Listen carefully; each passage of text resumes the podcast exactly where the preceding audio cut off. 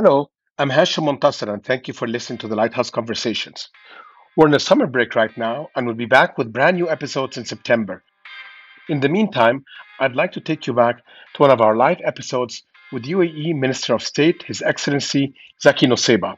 He's a polyglot, a voracious reader, and an art collector far before collecting was very fashionable. Have a listen and see you in a couple of weeks.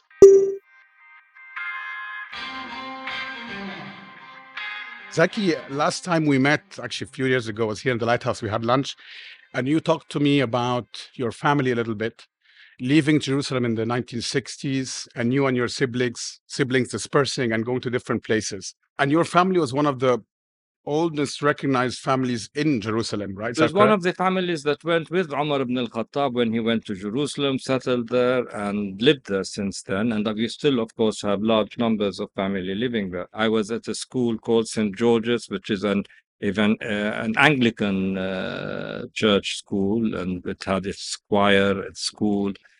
And it was an, uh, in an environment where you didn't know what religion was. We knew we were Muslims. We had friends who were Christian, who were Jewish, who were different uh, different sects of Islam and Christianity. But having a friend sit next to you at school called Salim or Ali or Basim, you really didn't know whether he was Christian or Muslim, and it never came into our minds. So this was the kind of Spirit. spirit of the place. But again, because of the churches that it has, because of the mosques, of course, the Dome of the Rock, uh, the Masjid al-Aqsa, the Aqsa Mosque, uh, there was a lot of music in those days, the music of that you heard in the churches, again in the choirs, but also a number of active cultural centers for the foreign uh, embassies or consulates that were in Jerusalem that brought consuls, consuls to Jerusalem. I remember, as an example, the British Council in those days, and unfortunately it stopped doing it, used to have libraries. And you used to go and, and, and be able to get books to read because books were not easy to Sure. have access to in those days. And uh, and I remember one of the first things uh, I saw there as a film, black and white, was Great Expectations, and it blew my mind as a young boy. So the family, we grew up there. I went to school in England, uh, and then 67, the break, the war of 67. I couldn't go back to Jerusalem, so I came to Abu Dhabi. But that's a you know a whole story. And, and all your siblings, most of you different, different places. places. So my younger brothers were still studying. Uh, they went on studying for a while. In fact, in, in, in all of my brothers got scholarships from Sheikh Zayed, with whom I was working. So my family, in a way, was taken over by Sheikh Zayed uh, here in Abu Dhabi. Uh, and uh, and then they did different things. So I had a brother who came. Two of them came to work here uh, one in oil, uh, one in government relations, who then went back to do his the PhD uh, in Islamic philosophy, and then uh, is went back to Jerusalem, established the Arab University of Jerusalem, and still lives there. Another brother uh, came here again to work with an oil company, uh, then went with Total, uh, and he actually became a French citizen and uh, a general manager or president of Total. And then, uh, and then he settled in Paris, and he lives now between Paris and Abu Dhabi, and he's retired. But a third brother actually studied Islamic philosophy for his PhD, and then became a banker. And when he became a banker like you, an investment banker, Ex-banker now. I told him many years ago, why did you choose uh, banking? He said, because I knew that you are in London, you're going to ask me, you know, what job are you, do you want me to look for you for? And I, I, I had looked in the Times supplement tho- that morning, and I saw that a teacher at Oxford University earned 7,000 pounds a year, but a banker earned 12,000. He's right. So he went into banking. Then he settled into London, actually, in London, uh, married and lives in London. So as a family, yes, we are spread out. I have also two sisters, lived both of them in Jordan. One of them an artist who went to New York, lived in New York, came back. Another sister who settled now in Jordan. So it's a spread out family. So when we were making choices about your own career, obviously, did this family history in any way impact that your choices? Because you had obviously many choices. You came to Abu Dhabi. Um, Abu Dhabi was wide open at the time, and you had a number of options, but you pursued the options you did. Explain to us a little bit. Did the family history part impact you, or were there were you very clear from the beginning about the choice you wanted to make? No, I think it's family history, you know, in, uh, to, to a large extent, because we have always been, we have not, we have always been either government or academic or judges or uh, uh, lawyers or government civil servants. Um, uh, my father was the ambassador in London. He was minister. So, I mean, to that extent, that, that for me, it was somewhere there my interest. But in fact, from very young, from that very day, I went to the British Council and and uh, saw uh, Great Expectations in black and white.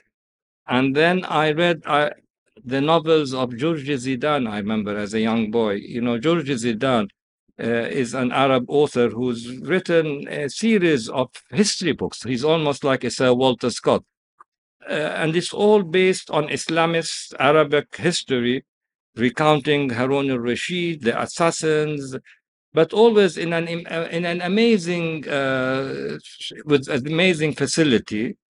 And I loved it. I mean, I loved reading, and then of course the poetry. We at school, at St George's, we used to have a teacher who was the best teacher we ever did have, who taught us Arabic, modern, romantic poetry. And so, I mean, that was always reading books. And the poetry came back in your life later on because you really- yes. translated, you know, some poetry. And, Yes.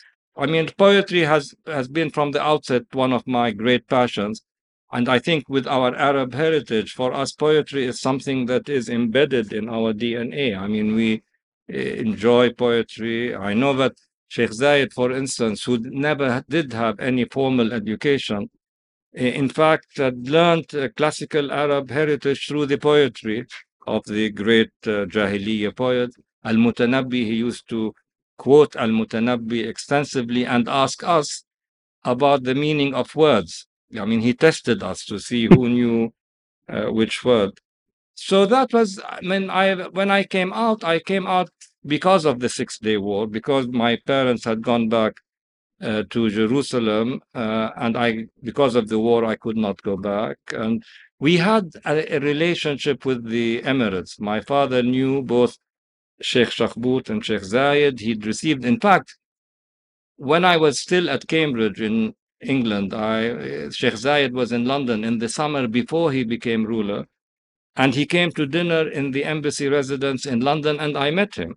But I, I had Through no your father? idea, yeah, through the father. But I had no idea that you would be that there. my life, my destiny is going to be in Abu Dhabi. But in '67, after it was June that I came down, uh, as they say, the war had broken up. So my father said, "Why not go to Abu Dhabi?" We had a company here that was just about opening uh, because Sheikh Zayed had just become a ruler. He was developing some major uh, contracts in Abu Dhabi. And they said, go out uh, and try your luck. I came, but did not really feel attracted to that to job. working in contracting or accounting or selling iron rods and so I drifted into journalism. I was going to say, so you started with journalism. I drifted into journalism. You know, in those days there was one hotel uh, called the Beach Hotel. It was the only place in town which was a watering. Uh, the Sheraton now, or what? it's the Sheraton Yeah. Place Hotel now. Yeah. And it uh, the only place that had air conditioning. I mean, we used to live in prefabricated kind of units, sometimes had electricity, often not, even in summer. But the hotel was the only place that had both electricity, air conditioning, and company. And in those days, a lot of editors, foreign editors, Arab editors, were passing through Abu Dhabi because they were interested in two things. One was to see what are the new economic, you know, uh, big projects that Sheikh Zayed is going to announce, and so that was big news internationally. But also because they were worried uh, once Britain announced that it will withdraw from the Gulf, There'll be a vacuum. that there will be a power vacuum Yeah. and therefore a security issue. and they wanted to cover what was happening, but it was not important enough to have uh, reporters actually resident in Abu Dhabi. So it was natural to ask me to become a stringer, which means you write a story. If they publish it, they pay you per Okay. piece. And I remember, for instance, the first piece I did was about Abu Dhabi's five year plan, 68 to 72. I sent it to the Financial Times. I got 10 pounds, uh, which was a lot of money in those days. But also, you could rewrite that story into four or five different forms Uh-huh. and then send it to Agence France Presse and to Reuters and to The Economist. So it's and not just your brother, the banker, that knew how to make money. a little, a little to survive. I mean, in those Right. days, it was survival. Uh, And did you feel that the way you were covering the stories as an Arab and someone that grew up in the region was different than some of those foreign correspondents or not correspondents at the time, but that came and told a similar story? For example, about the five-year plan? Yes, because I mean, I, I got very rapidly to know everybody because in those days, Abu Dhabi was a small village, really, by the sea, and the decision makers were few in numbers. And it was enough to say, I am Financial Times, and all doors would open to you. And then I met everyone uh, within uh, a month or two. And of course, living there, knowing the history, before going out, uh, and from the time that I met Sheikh Zayed in London, I mean, I was obviously fascinated by the man and his history, and I had started even then to read a lot of the books about the region uh, Arabian Sand, Wilfred Thesiger, The Golden Bubble. I mean, there are a number of books that I read. And so when I came out, I was well uh, introduced both to the region, its history, the tribal history, the stories of Abu Dhabi and Dubai and the Emirates, and I found it all fascinating. Were there was there documentation and writing that was coming from the region? I mean, I'm just contrasting growing up in Egypt and remembering I started reading some parts of the especially more modern history of Egypt only when I left I went to the States because in Egypt you had very particular and subjective kind of coverage. not saying outside it wasn't subjective, but it didn't exist. Did you experience something similar at the time? there was very little that was written from this region. So one of, as I mean, me almost immediately I became Sheikh Zayed's interpreter in 1968, uh, and then uh, media director. And one of the first things we had to do is to go and find the history so that we can publish it as Right. a department of information. And of course, then you had to go to the Lorimer Gazetteers, you had to go to the British documents to start finding The archives. the archives about the tribal history and then to revise them. You see, there was a lot of oral history then. So we had to go and research the actual archival uh, docu- uh, history, then come to Sheikh Zayed, uh, and, and uh, this is the Department of Information, and actually work out what was uh, factual and what was not. And so a lot of the work we did in those years, early days, I remember, was researching the history and publishing them as publications of the Department of Information.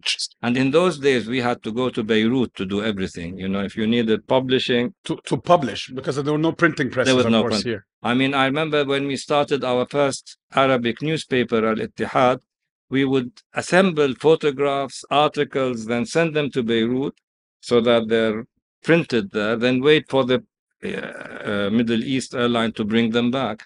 And so the newspaper came initially in two, uh, edi- two editions a week. It was a bi-weekly.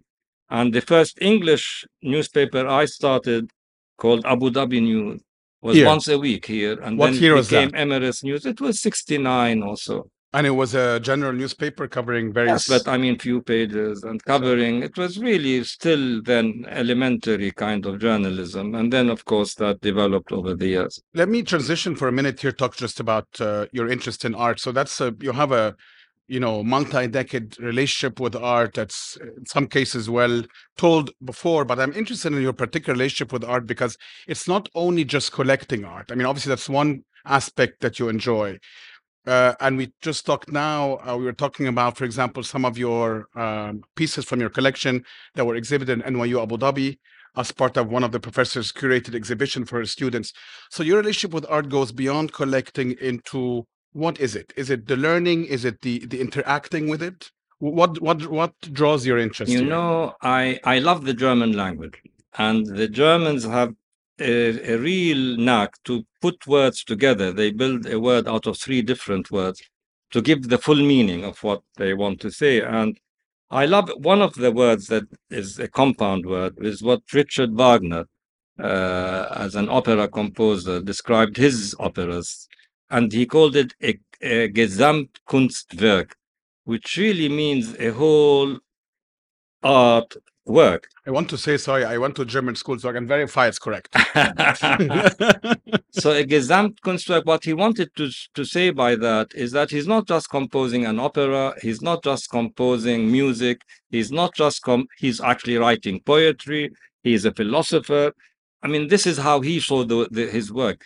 And for me, if I am to invent a, a, and became Gesamtkunstwerk became accepted in English language as a kind of term, term in, in the aesthetics of a whole work that brings in different aspects uh, not only just one aspect. And to me, if I want to describe my relationship with art, I would call it a Gesamtkunsterfahrung, which Experience. experience. It's really the, the experience is not just one side of it, one aspect of it. So clearly, it's the everything that goes with the with art. So it's the enjoyment of looking at it. It's the enjoyment of uh, meeting people who are creative and create this art uh, in front of you. It's the enjoyment of learning about it. It's the enjoyment Of sharing it well. discussing it, Right. And it's the enjoyment of sharing it. Because in the end, no art should exist, you know, in in in a kind of monastery. Although it's all right in a monastery if you can go and visit, but it should really be shared by all. This is why I personally love museums. I love museums when they don't charge people because I think access should be free. But I also think that even private collections should be open collections. I mean, art is something for everybody to enjoy, to appreciate, and to learn from. So, art is not just a question of having uh, something on your wall, but it's all the feeling that goes with it. A Gesamtkunsterfahrung. When we come back, Zaki tells us about the various stages of being an art collector and what it means to him. We will also take some questions from the audience. Stay with us.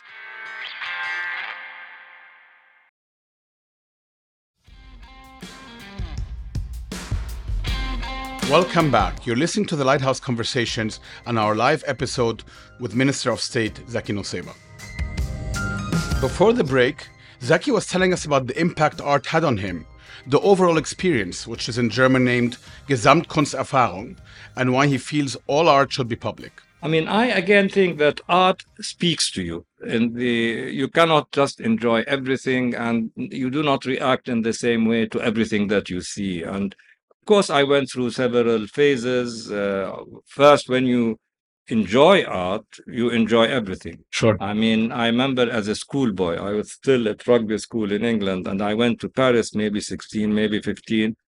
And my sister was studying at the École, des Beaux-Arts uh, as a painter herself. And I remember in those days, the Impressionist art was in a, the museum called Jeu de Paume, which was in the Jardin des Tuileries. Now it has the Monet uh, Water Lilies series, but then it was Impressionist and it was Rodin, the, the, the, the thinker and the kiss.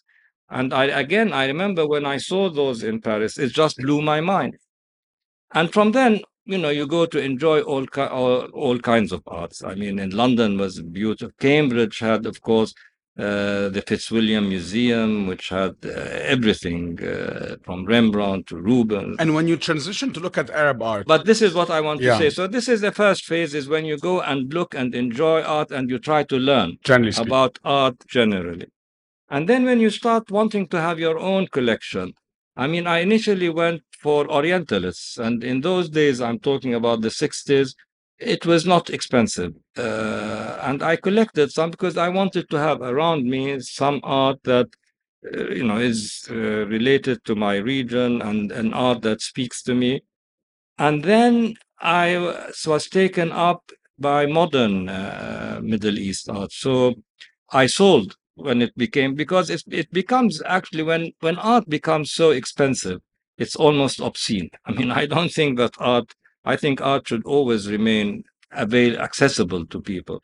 So anyway, I sold what I had and I started buying modern and contemporary uh, Middle East or Menasa, if you like, art. And of course, since coming here, uh, this has been really my focus is to get art from Menasa, from the region, from starting with the Gulf, with the Emirates, with the region, with the Middle East, but with India, Southeast Asia, to look at art that talks to us. And the UAE, as you know, has 200 nationalities that live and work and uh, create uh, creatively uh, live together here.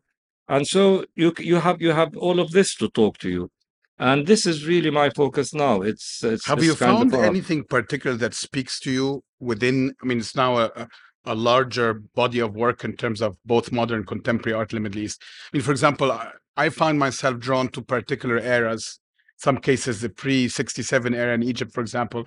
Maybe it's nostalgic i'm not sure maybe it's freezing certain memories.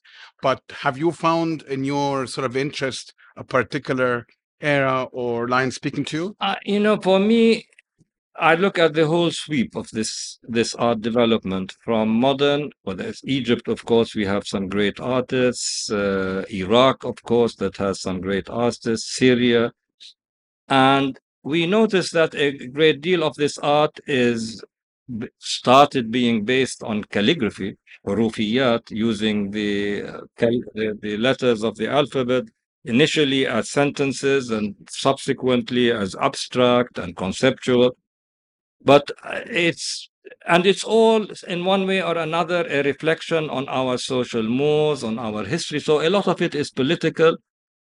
And i i cannot say that i like one phase more than the other. I you know i whether you get a Guiragossian in order to look at the ideas of the Trinity and motherhood and, and sadness, or uh, you know, those hauntingly lonely individuals, whether it's a little girl or a player uh, or an instrument player, or Hazem Harb, who, when he goes and looks at uh, those old, um, you know, posters uh, of uh, Palestinian uh, innocence and then puts superimposes things on them.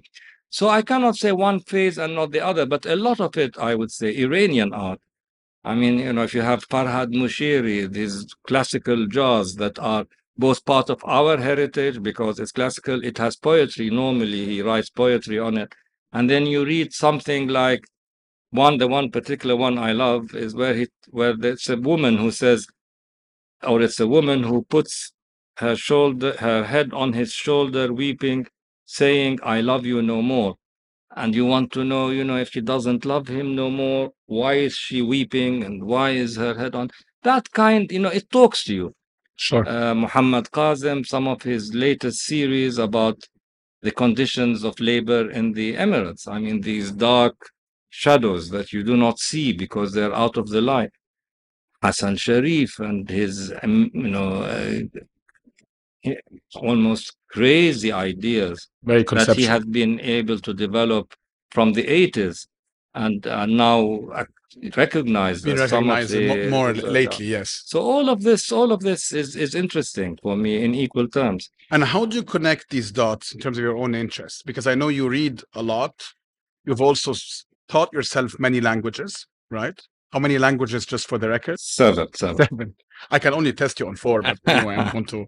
Um, so, how do you connect these dots? Because I think it's also a very important consideration when we think about, you know, um, students and children today growing up, and how do we build all of the ecosystem together? Because it's not one or the other. It's not You know what just makes us You have to have all these pieces. In how fact, do you connect those dots? our propensity to tell stories and to enjoy storytelling. So, you know, from the from from being a baby, how how does a baby learn?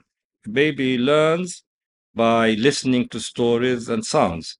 So everything connects. Uh, the language is sound. This is what makes us uh, human beings. It gives us language, and then it gives us the ability to be uh, storytellers, weavers of dreams, and then those dreams become our own. So if you start reading, and I mean, as children, when we start reading those stories, whether it's Alice in Wonderland or uh, you know, you start having images in your own mind about uh, the, the events that take place, uh, uh about uh, Red Riding Hood and that bad wolf that's, and then from those images, your your your mind grows. You know, you develop.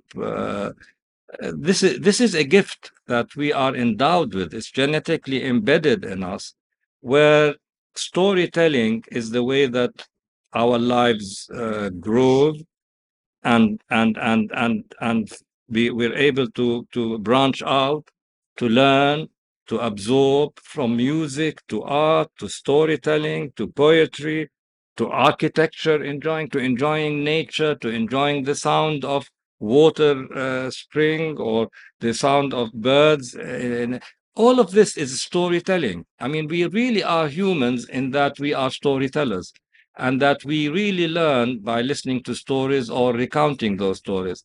Now, an artist would tell you a story. Uh, Chopin uh, will tell you a story through his music. Uh, Faust would tell you, uh, Goethe would tell you a story through his his theater, and so forth. This is the connecting, I, I believe personally, and this is how I brought up my children always to induce in them very young, as children, the love, and I'm sure all parents do this with their children. They induce in their children storytelling.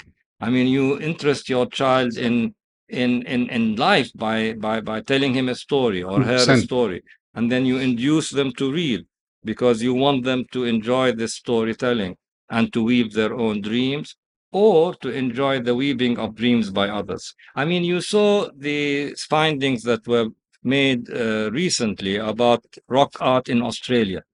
44,000 years ago, this is when man was pre-Neolithic, I don't know what they are, or Paleolithic, or whatever term there is, but this is 44,000 years ago when uh, pre- that man was still a hunter-gatherer, so agriculture has not developed, and yet they spent all their time scavenging for food and yet they were able to draw these designs on walls and 44,000 years ago of animals that had human heads. And obviously, again, it's a way of telling a story. So uh, there is a need, there is an embedded need in our genetic. And makeup. obviously, some of the art you spoke about earlier are also artists wanting to tell their own story. I mean, Hazem is a case in point, but you know, wanting to tell their story or at least appropriate the narrative for themselves and tell a version of that story. And I think every form of art is storytelling. You know, whether it's music, whether it's a novel, whether in, in a novel, in a poem,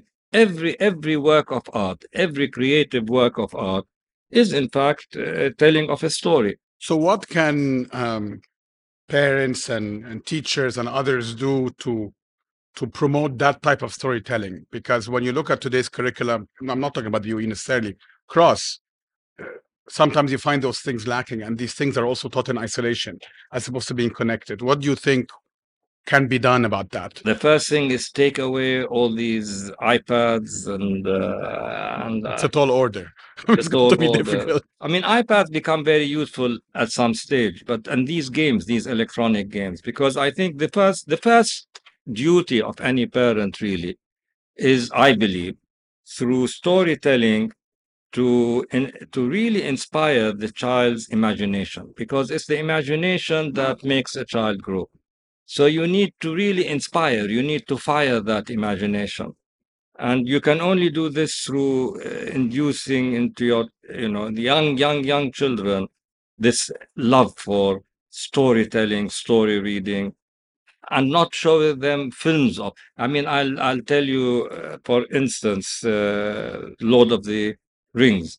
When you read a story to children, is it, uh, you give them one kind of ability to imagine what is happening, but you show them the cartoon, and suddenly there is no imagination because everything They're is put before them.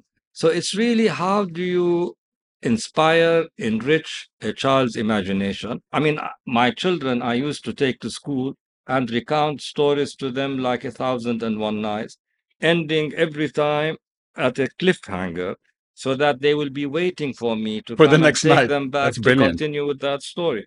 And there are so many stories to tell children. And then as they grow, I believe the importance of letting them, you know, visit museums and listen to music and and this is one of the great things that uh, the leadership here has accomplished is to begin opening all these museums around us.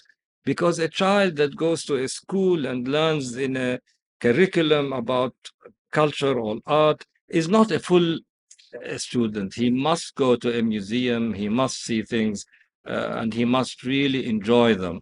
Uh, and teachers well i'm you know this is uh, bring culture art teach children how to really again enrich the imagination always the question of enriching a person's imagination And to that point about culture uh, production here in the UAE, as you said, the first chapter was obviously building the infrastructure. Many museums have opened, art galleries. That was top down for the most part. And now you're seeing also over the last 10 years, let's say, a bottom up movement as well. Several movements, Al Serkal, Minam is with us here, and others have really spearheaded this movement that's more organic. And there's an interplay between the top down government led and the organic. How does that play out going forward?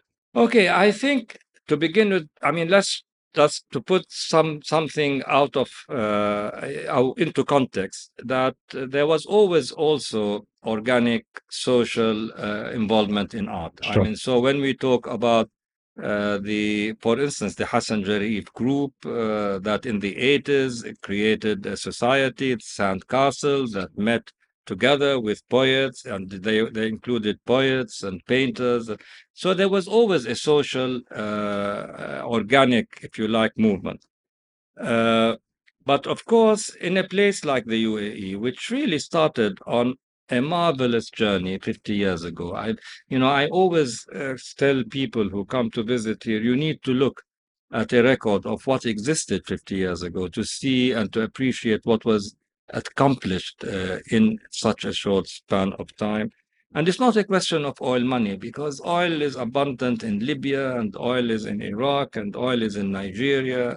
So it's a, a number of things that work. No, there has to be a will and an interest. and and a good, and good governance and, and and passionate leadership and and responsible you know leaders with the sense of responsibility and so forth but the basic i would say first 40 years were focused on on on building the infrastructures that were badly needed including roads i mean the airport in dubai the first one i came to was a small building where you could see it you know walk from one end to the other and you look at Dubai's airport today.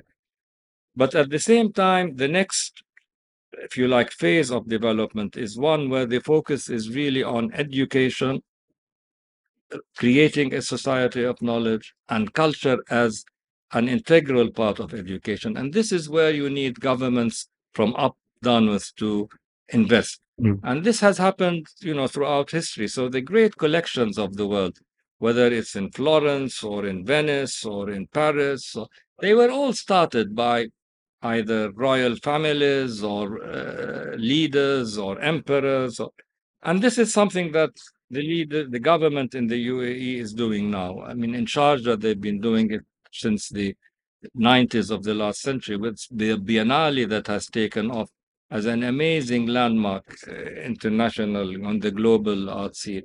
The museums, 24 museums. And then the big museums that in Abu Dhabi were uh, envisaged within the cultural uh, center on Saadiyat. I mean, really major, major uh, investment. And that has brought in true international global awareness of the region in terms of art and culture. So whereas I would say in the law in the first art in the West was always considered from a Western centric perspective, that is something that develops in Paris and London and Los Angeles, but nothing possible in Cairo or New Delhi or now that perspective has changed. All these directors of museums who come here have seen that there is an exciting, robust, uh, uh, an imaginative art, both modern and contemporary, here and in the region, because the Emirates straddles a wide strategic uh, and and therefore there is interest uh, from uh, global. But then this is not enough, as you said, because in the end, the only way it becomes alive is when from bottom, from society, society itself, the social entrepreneurs People take initiative. come in. And this is something that Al Serkal has done in a major way. And, you know, really kudos to him. And because he created a cultural hub that is independent of government control in the heart of the city. And it has become internationally recognized. He had a Bauhaus building that nearly won the Aga Khan Prize. prize. Galleries that have opened. Now, here, what is happening in Dubai is particularly exciting because I think traditionally, Dubai was always had a stronger entrepreneurial community. Abu Dhabi was more government and is more government fixated, but it's a good Sure, it's, a, like it's, it's a good balance as well. Yeah, absolutely. Abu Dhabi can invest in those big museums that we are having, the Louvre, the Guggenheim, the Zayed National Museum, later perhaps the Maritime. And, you know, to have a museum of universal uh, stature like the Louvre is not a small No. achievement. And this drives also the cultural scene, but it also drives uh, social uh, community to become more involved because governments are bureaucrats are never good cultural stars. You need uh, the local community to become the real actors, and we have that. I mean, we're beginning to have this, but I still believe that it is important for governments to invest. I mean, even today, people don't realize that 80% of new muse- of museums in the world were built past 1980. So big cities in the world go on Recognize that. Absolutely. recognizing that Absolutely. we need to spend on culture. Unfortunately, when you have now government budgets and accountants who want to save money, sometimes they forget that investing in culture is long term, but it is a major uh, driver for sustainable development. It was truly inspiring getting Minister Zaki's perspective on how the region continues to build its own narrative and use its rich history as a launching pad. We also received some interesting questions from the audience. For example, one member of the audience wanted to know how Sheikh Zayed acted as a patron for arts and culture, even beyond the borders of the. UAE. in 1969 as an example but after that uh, he- he- Sheikh Zayed used to go to Geneva. We used to go to Geneva. He would spend the summer and he would spend the time there. And the first, the first time, I mean, and he loved seeing it because it was beautiful, of course, nature, which he loved, the water, the green. And the first thing he said there is to bring a team of performers uh, to the University of Geneva. Uh, there was a professor, he knew the region, Simon Jargy.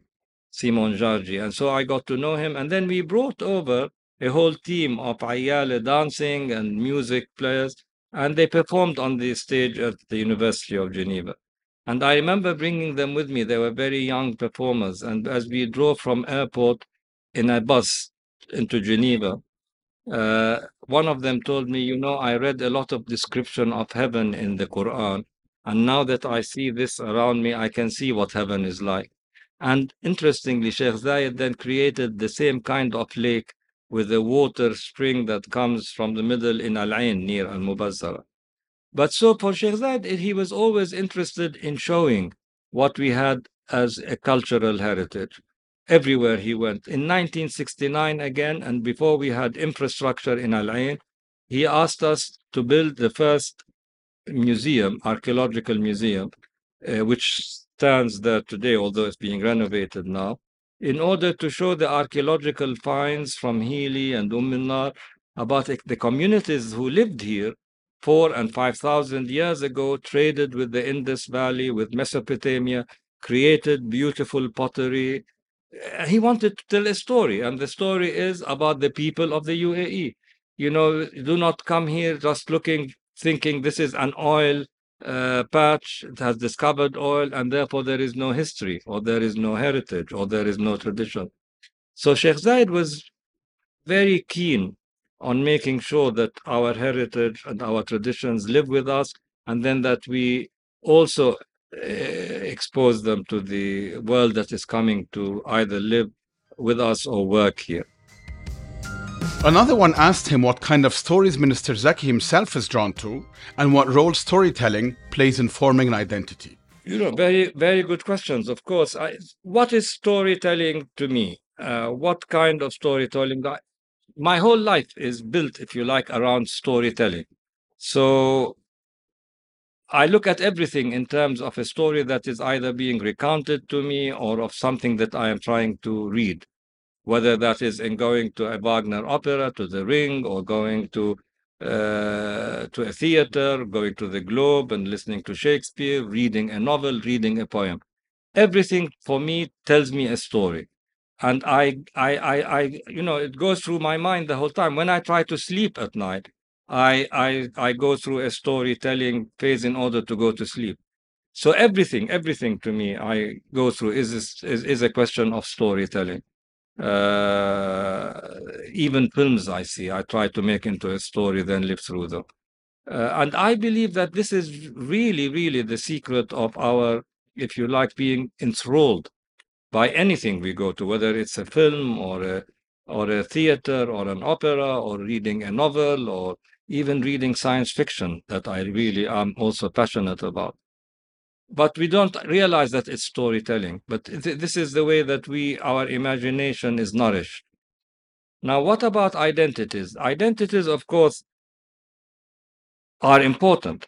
And uh, through reading through he- we talked about heritage. And we talked about the need to keep your uh, social roots your heritage your traditions but there is always a thin line and the dangerous one between identity as part of an enriching, uh, you know, overall com- com- component of your personality, or as a debilitating one because it pushes you into a bubble that then seeks to isolate itself from the other or starts to look askance as the other or disrespect for the other.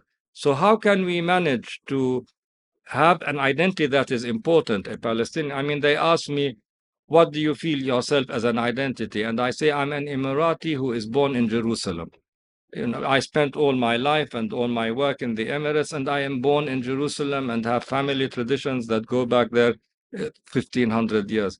And that is easy when you look at it as something that is complementing each other. It becomes dangerous when you fox yourself into saying, I am a Shiite, uh, or I am a, a, a, Durzi, or I am a, simply in the sex, different sex, a Maronite, an Orthodox, a Catholic. And I think this is the dangerous line that we need to we seek.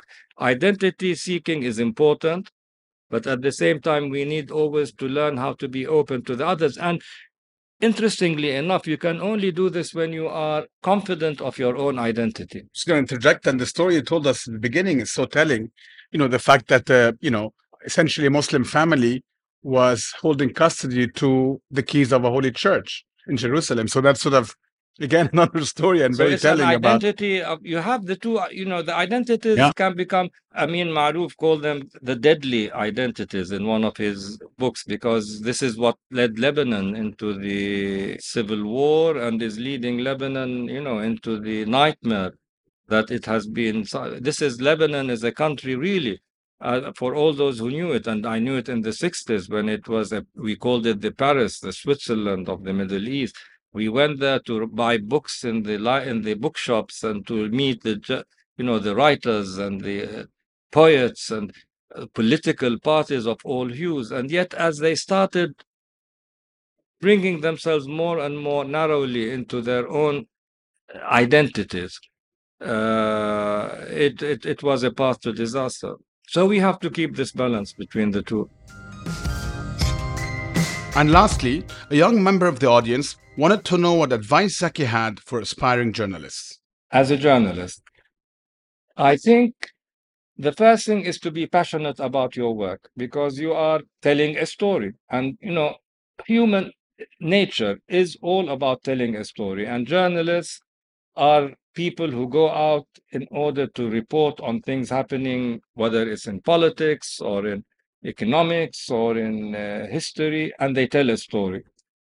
And then, of course, to be literate. I mean, you need to develop your uh, linguistic abilities to the extent where you can express yourself uh, in the best forms that are available to you. And then you have to become knowledgeable uh, about uh, anything you want to work with. And that means really reading up regularly. I used to tell my daughters when they were at school, read The Economist every week, read Newsweek and Times, and you are you will you will keep abreast of what's happening around the world.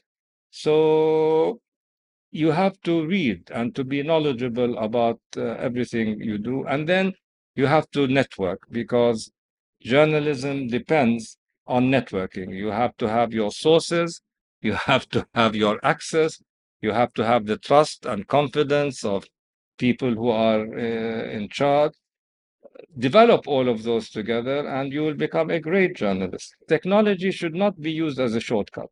Read serious, lit- I mean, take a newspaper, and the Independent, the Guardian, the Time, any any of those papers, the New York Times, and a great paper uh, take a magazine, Newsweek and Time, and The Economist, take uh, a Times literary supplement, learn about new books. You really need to read. In order to be a journalist, you read, really to read and read and read. A, that improves your own language. B, it teaches you how to express yourself because there is a style for journalism, how to produce a paragraph, where to start it with, how to end your paragraph and then knowledge, knowledge and networking.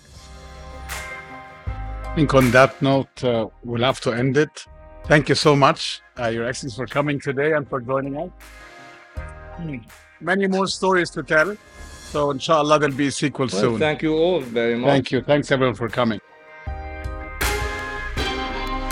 As always, thank you for joining us on the episode of the Lighthouse Conversations with me, Hashim Montasser, as your host.